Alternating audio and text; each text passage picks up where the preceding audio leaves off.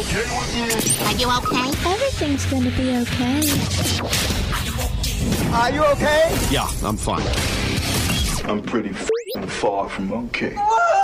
Are you okay with this? On the Hammer and Nigel I don't know, I was kind of surprised to see this hammer. Uh, NBC is reportedly parting ways with legendary broadcaster Al Michaels ahead of the NFL playoffs, even though Al was replaced on Sunday Night Football by who was it, Mike Tirico? Yeah. Um, he he had a contract to do NBC's playoff games. Now that doesn't look like it's going to happen. Are you okay with this? No, I'm not okay with this because I love Al Michaels. Al Michaels is one of the best that's ever done it.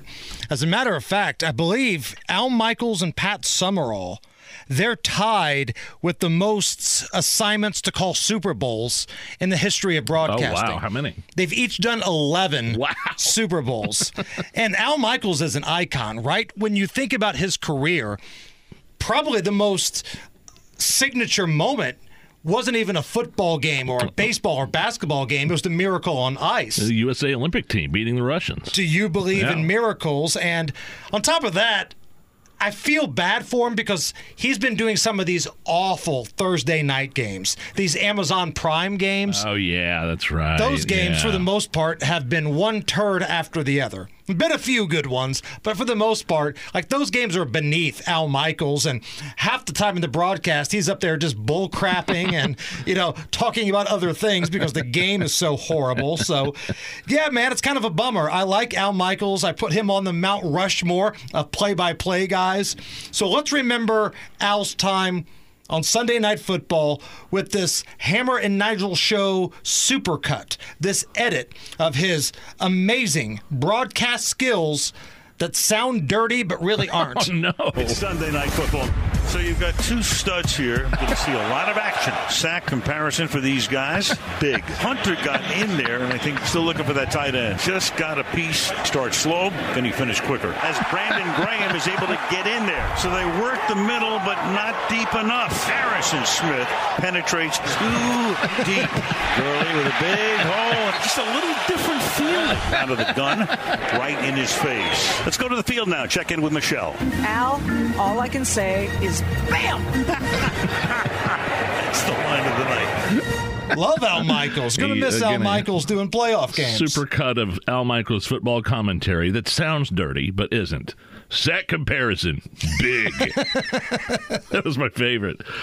Actor Mark Wahlberg says he crashed an incredible frat party at his daughter's college. It was nuts, he said. Are you okay with Mark Wahlberg crashing his daughter's uh, party in college?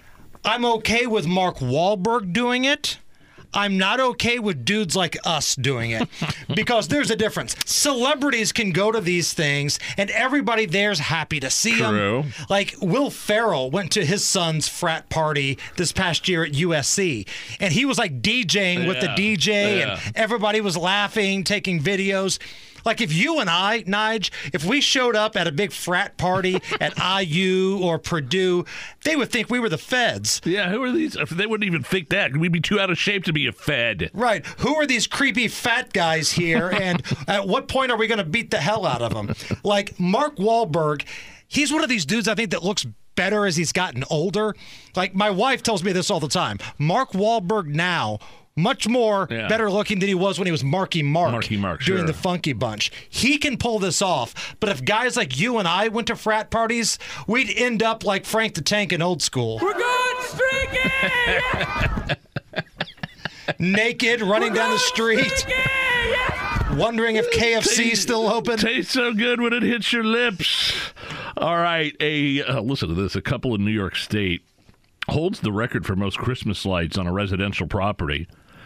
They upped it to 720,000 lights this year. Oh, baby. Now the neighbors are sick of it. They want them to rein it in. One guy ran for office last year just to make them stop. he said it's like living next to uh, Legoland for 40 days. Are you okay with this? No, I'm not okay with this. I'm sorry, I thought this was America. I feel like Randy Marsh in South Park right now. I got my shirt off. I'm standing here in my underwear. I'm a little drunk. I'm a little beat up. I'm sorry, I thought this was America. And I love the fact that this guy ran for office, and this was the most important thing. he didn't give a damn about anybody else in the district. He wanted to specifically go after his neighbor. And guess what? He lost. You know why? Because Christmas magic is real. Good for the people of upstate New York for not voting for this loser.